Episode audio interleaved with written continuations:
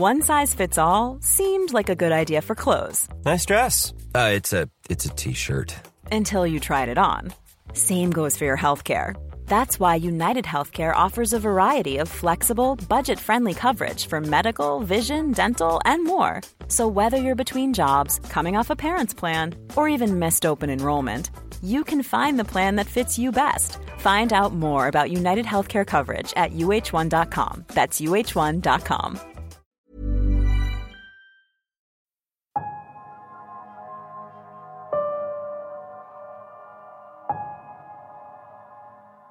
Magandang araw sa June at sa lahat ng inyong tagapakinig. Naway nasa mabuting kalagayan ang lahat. Tawagin niyo na lamang po ako sa palayaw na Nix.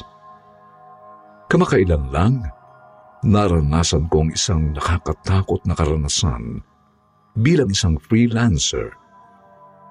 Isa po akong video editor ako po'y dalawamput dalawang taong gulang na binubuhay ang sarili. Normal na sa akin na may lumalapit dahil panay naman ang post ko sa iba't ibang social media platform na isa kong freelancer na naghahanap ng trabaho.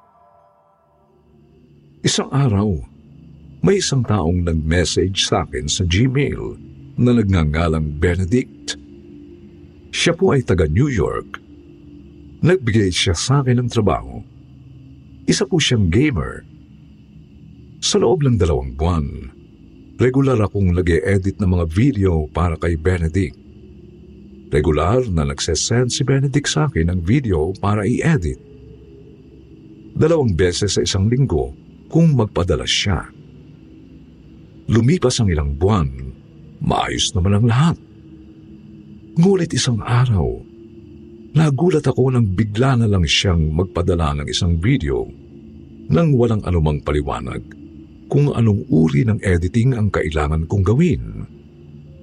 Mahilig siyang maglaro ng online games at kadalasan ay kung saan-saan ito nakakarating para makipaglaro sa ibang players na sa online niya lang din nakilala. Medyo naguluhan man ako dahil wala man lang siyang instructions na ibinigay pero inisip ko, hindi naman na problema at kabisado ko naman na ang gusto niyang output. Kaya agad akong nag-reply kay Benedict. Nagagawin ko na agad ang ipina-edit niya. Nang pinanood ko ang video, nagtaka ako dahil kakaiba ito sa mga nauna niyang ipinadala sa akin. Ipinapakita sa video si Benedict na nasa gitna ng isang bakanting kwarto at nakaupo lang siya sa gitna. Maliwanag naman sa silid na yon dahil may ilaw na nakabukas. Napaisip ako kasi napakalayo naman ito sa uli ng video na ina-upload niya. Pero inisip kong baka trailer ito sa bago niyang games na lalaruin. Minsan kasi Nagpapanggap siyang isa sa mga game character at gumagawa din ito ng skits. Alas stress na lang umaga at madalas sa ganitong oras ako nagsisimulang mag-edit. Kasi sanay na yung katawan ko na tulog sa umaga at gising sa gabi. Nagtimpla muna ako ng kape.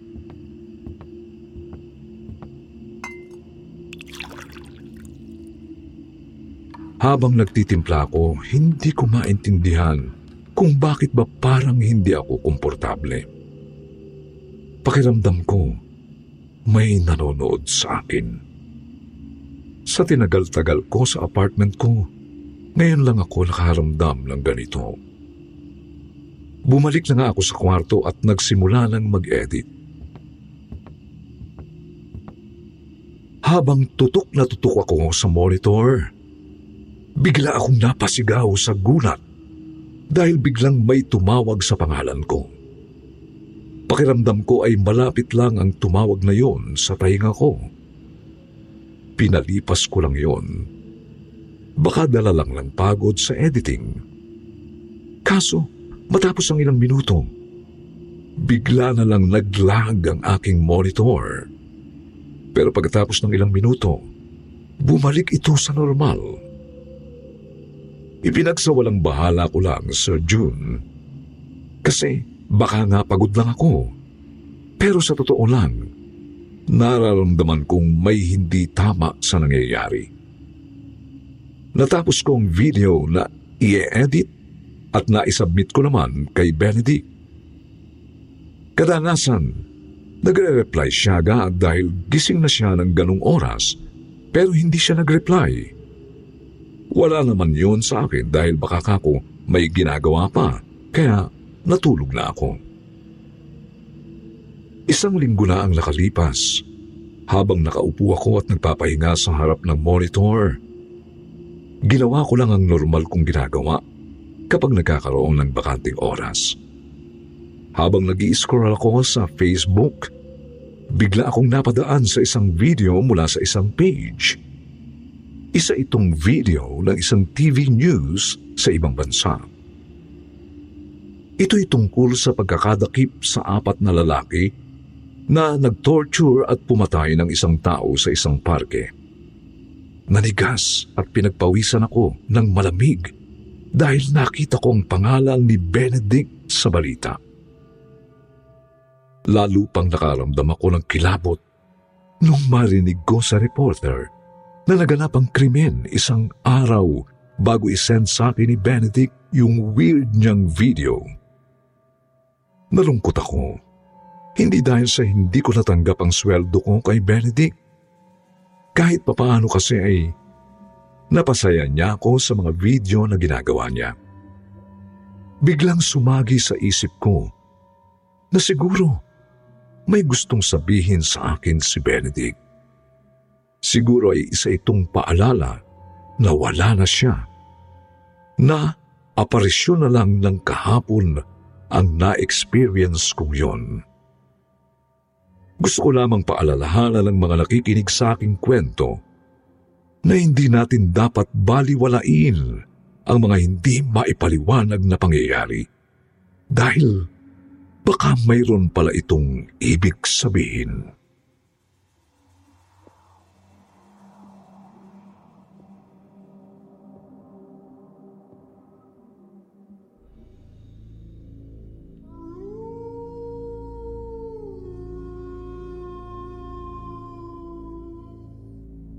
Kumusta po, Sir June? Itago niyo na lang po ako sa pangalang Chili Pepper. Isa po akong aspiring writer na mahilig sumali sa mga writing contest sa Facebook. Kaming mga reconista po ay may tatlong dahilan kaya sumasali sa mga ganyang paliksahan. Una, para magkaroon ng experience at mga kaibigan. Pangalawa, para magkaroon ng pera siyempre kasi pantulong ito sa financial problem. Lalo na sa mga estudyante na gustong magkaroon ng extra income. Napagpasyahan ko pong sumulat dito dahil wala akong ibang masabihan ng kakaiba kong karanasan bukod sa kaibigan kong may third eye. Gusto ko lang pong mabawasan ang bigat ng nararamdaman ko. Pakiramdam ko kasi ay malaki ang pagkukulang ko sa aking kaibigan. Pagkatapos ng mga pangyayaring hindi ko maipaliwanag. Nang sumali po ako sa isang recon, may nakilala akong contender. Nagkapalagayan kami ng loob hanggang sa naging magkaibigan kami. Mahusay siyang manunulat at laging nasa sama sa ranking. Isa yon sa mga hinahangaan ko sa kanya. Ang ayoko lang po sa kanya, masyado siyang madrama sa buhay. Lahat na lang ng problema niya ay ikinukwento na sa akin noon, noong naging palagay na kami sa isa't isa. Naging tagasalo ako ng bigat ng kanyang pakiramdam.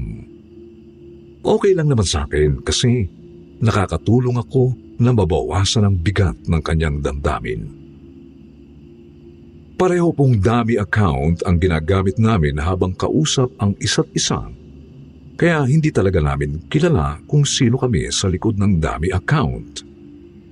Dahil na rin po siguro sa pagiging kakaiba ko, kaya napalapit ako sa kanya. May kakayahan po kasi ako na makapagpagaan ang kalooban ng iba. Yung tipong lapitin ako ng mga taong problemado. Sabi ng kaibigan kong may third eye dahil daw yun sa mahusay akong magpayo at malakas daw ang positive energy ko. Nahatak daw ng mga taong problema ang positive energy ko kaya gumagaan ang kanilang pakiramdam. Naniwala naman ako kasi kahit si Phoenix, yung kaibigan kong writer, ay sinasabi sa akin na ang gaan-gaan ko raw kausap. Isang gabi, nagising po ako matapos ko siyang mapanaginipan. Napakalinaw ng mukha niya sa aking panaginip. Maaliwalas at parang walang problema. Pero sobra akong nagtaka dahil hindi ko naman alam ang itsura niya. Kaya paano ko siyang napanaginipan? Maliban sa naramdaman kong vibes, na siya talaga yung nasa panaginip ko. Sa tagal po kasi naming nagchat-chat, nakalimutan kong hingan siya ng picture para man lang sana malaman kong itsura niya. Kaya nung napanaginipan ko siya, agad-agad akong nag-chat sa kanya.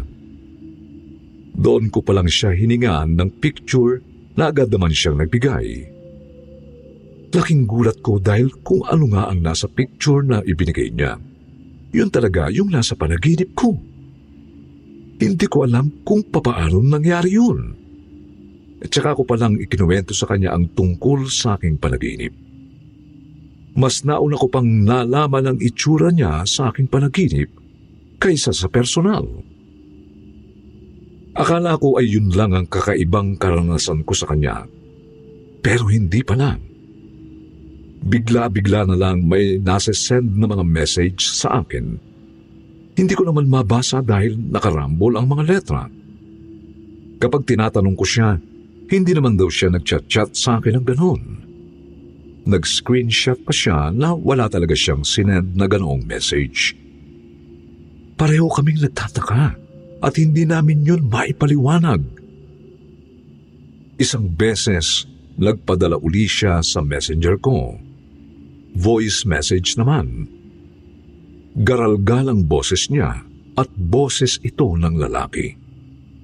Nakakatakot dahil ang laki ng boses niya at para nasa ulob na lugar. Hindi ko rin maintindihan ang sinasabi dahil naging putol-putol ang salita na para bang nawawala ng signal. Sinend ko uli sa kanya yung voice message at sinabi niyang wala naman daw boses kundi puro kaluskus nang. Nung pakinggan ko uli, naging ganun nga ang tunog. Pero mas kinilabutan ako lang sabihin niyang wala siyang sinisend na voice message sa akin. Dahil sa mga kakaibang pangyayari na yun, naisipan kong i-chat ang isang kaibigan ko na may kakayahang maramdaman ang isang lugar kahit nasa malayo. May third eye po kasi siya at masasabi kong nasa mataas na level na dahil kaya niyang malaman, mabasa o maramdaman ang lugar kahit malayo ito. Ikinuwento ko sa kanya ang tungkol sa kaibigan kong iyon. At sinabi kong alamin niya kung ano ang nangyayari sa kanya. Una niyang pinakiramdaman ang lugar kung saan nakatira si Phoenix.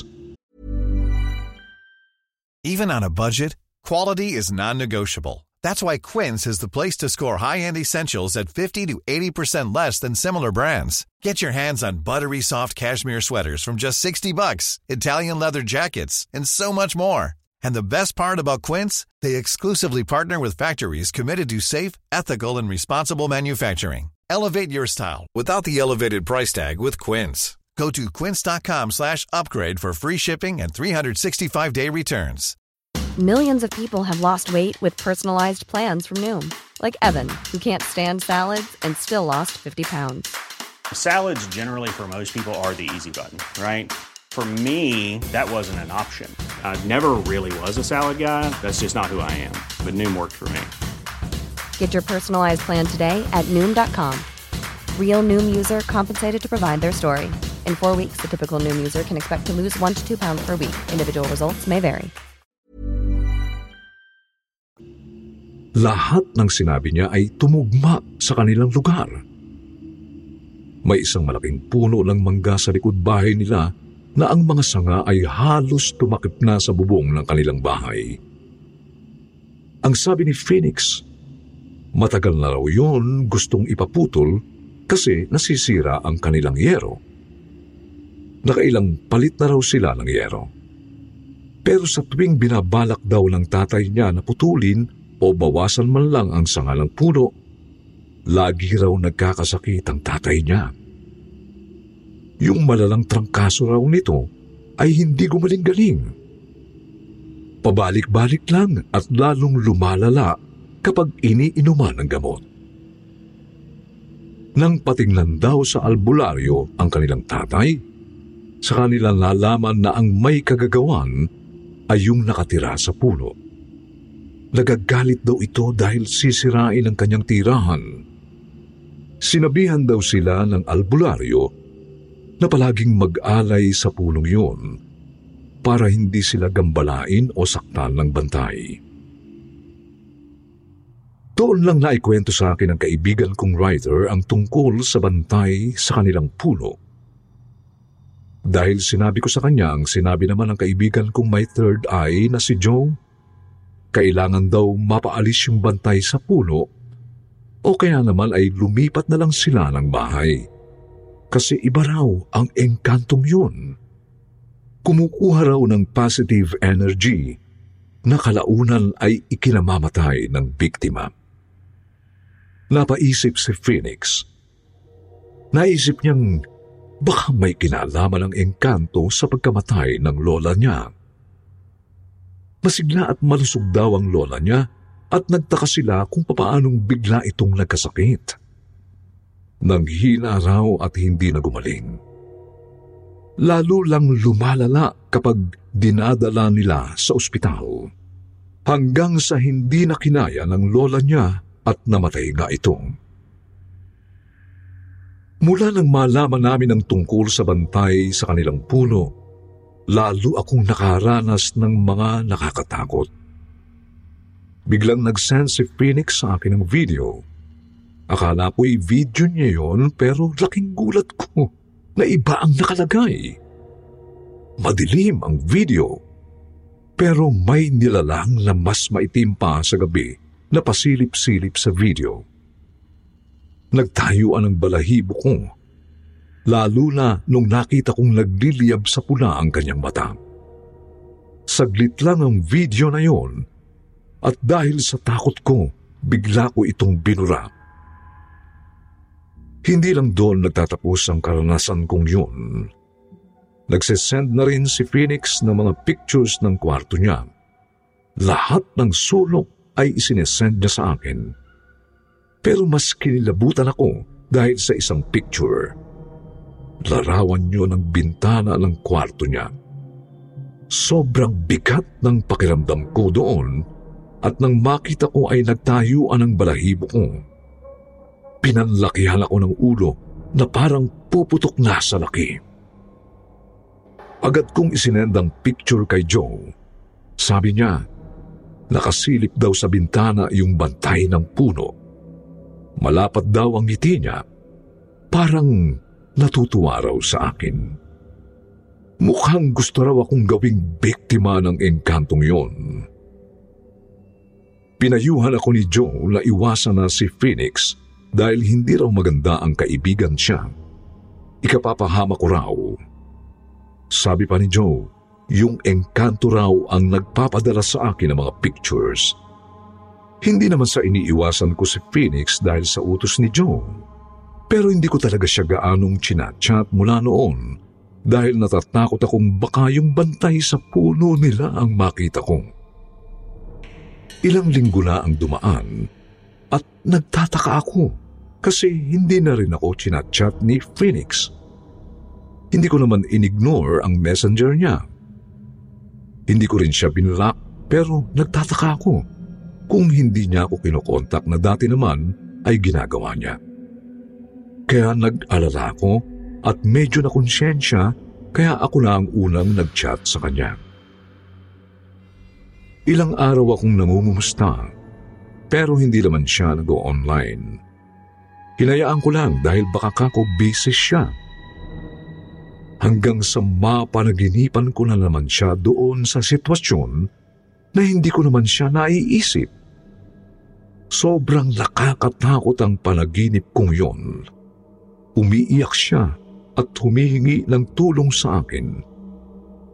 Nagpalit-palit na rin ang boses niya habang tinatawagan ako. Parang nahaluan ng ibang boses ang pagsasalita niya. Bigla akong nagising nang sa panaginip ko ay naging maitim na nilalang siya at mapula ang mata. Dahil wala naman akong ibang masabihan, chinat ko si Joe. Ipinapatrace ko sa kanya si Phoenix. Lalo akong nag-alala nang sabihin niyang hindi na raw niya ito maramdaman. Muli kong chinat si Phoenix. Inistok ko pa ang account niya at nalaman kong mula nang iwasan ko siya, hindi na rin siya naging active sa social media. Sinasabi ng isip ko na baka may masamang nangyayari sa kanya. Kaso, hindi ko alam kung papaano siya kontakin. Hanggang isang araw, habang nagsusulat ako, pakiramdam ko may kasama ako sa kwarto ko. Ang bigat ng pakiramdam ko. Yung parang gusto kong umiyak dahil sa takot. Yung pakiramdam na pinasok ang kwarto ko ng masamang tao ang lakas ng kabog ng dibdib ko. Gusto kong tumakbo papalabas ng silid pero hindi ko magawa. Natuod ako sa pagkakaupo. Naging malikot ang mata ko dahil tinitingnan ko ang silid kung ano bang mayroon.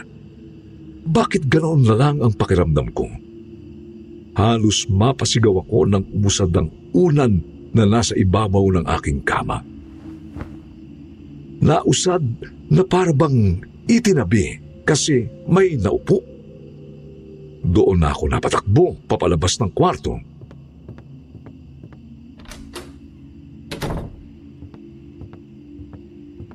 Pagkapunta ko sa sala, nanonood ang magulang ko sa TV.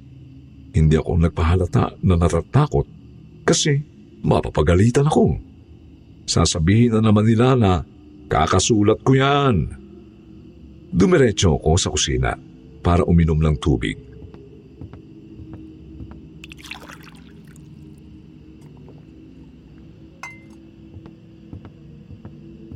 Pagbalik ko sa sala, inutusan ko ang kapatid kong mas bata sa akin na kunin yung cellphone ko sa kwarto.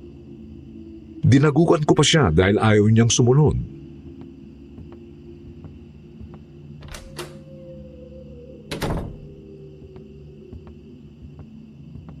Nang ibigay sa akin ng kapatid ko yung cellphone, agad kong chinat si Joe.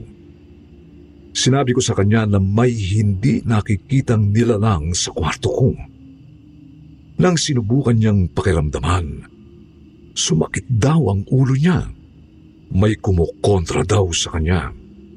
Doon namin nalaman na may nilalang nga sa kwarto ko na hindi nakikita.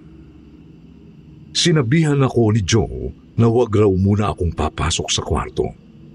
Gagawa raw siya ng paraan para mapaalis yun. Nung gabing yun, doon ako natulog sa sala. Kasi doon din natutulog ang kapatid ko.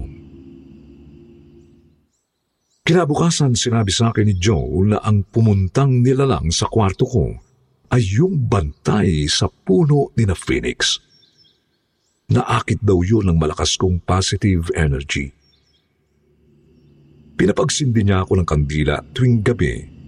Hayaan ko raw na maubos ito. Takot daw ang nilalang na yon sa puting kandilang may sindi. Madalas daw kasing nagtatago yon sa dilim. Para hindi raw ako lapitan, dapat laging may kandilang nakasindi sa kwarto ko. Hindi raw yun takot sa liwanag ng ilaw tanging sa apoy lang ng kandila. Ilang araw ang lumipas, nag-chat na sa akin si Phoenix. Nagkasakit daw siya kaya hindi na ako nakontak. Nalaman nilang dahil sa engkantong bantay sa puno nila ang dahilan ng pagkakasakit niya. Pinaritwalan daw nila sa albularyong puno para itaboy ang nilalang na yun. Pagkatapos daw, ay pinaputol na nila ang mangga para wala na raw tirahan. Doon ko nalaman na kaya lumipat sa amin ang engkanto dahil itinaboy nila Sinundan marahil ang energy ko, kaya nasumpungan ako. Sinabihan ako ni Joe na ipaputol ko raw ang puno ng atswete sa aming bakuran bago pa yung tuluyang lumaki dahil doon daw titira ang engkanto. Maliit pa naman ang puno ng atswete kaya ako na lang ang nagputol. Pati na rin ang mga ligaw na aratiles ay pinagbubunot ko. Nagpunta rin ako sa albularyo para humingi ng bagay na pwedeng magtaboy sa engkanto para hindi niya mapasok ang bahay namin. Sir June, sa kabila ng mga inilagay kong pantaboy sa nilalang na yun, nararamdaman ko pa rin siya. Minsan naglalakad sa aming bakuran. Minsan naman, may kumakatok sa pinto namin kapag gabi. Kagaya ng laging bili ni Joe, kapag walang bisita kaming iniimbita at walang boses na tinatawag kami, huwag naming bubuksan ang pinto. Kasi sa oras na buksan namin ito, ibig daw sabihin ay pinatuloy na namin siya. Naniniwala talaga ako na kapag napaliligiran ka ng mga taong may kakayahan o may third eye, lalakas din ang pakiramdam mo. Subuko na ito kasi. Lumakas ang pakiramdam ko mula nung malaman kong may third eye si Joe. Si Joe po pala ay social media friend ko rin na hindi ko na nami-meet in person. Naniniwala po ba kayong nakakahawa ang third eye? Nabubuksan din talaga ito kapag may kakilala o kasama kang active ang third eye nila sa ngayon po, Sir June, maayos na si Phoenix at balik recon na naman kami. Nagkapalit lang ang aming sitwasyon ngayon. Ako lang ginagambala ng bantay niya. Pero dahil kay Joe, naitaboy namin ito. Maraming salamat talaga sa kanya. Hanggang dito na lang po ang kwento ko. Marami pong salamat sa pagtanggap nito. PS po pala. Ewan ko lang po sa ibang writers kung lumalakas ba ang pakiramdam nila kapag nagsusulat sila ng horror story. Ako po kasi, oo. Kaya iwas na ako sa ganitong genre. Romance po ang forte ko. Muli po, maraming salamat po sa inyo.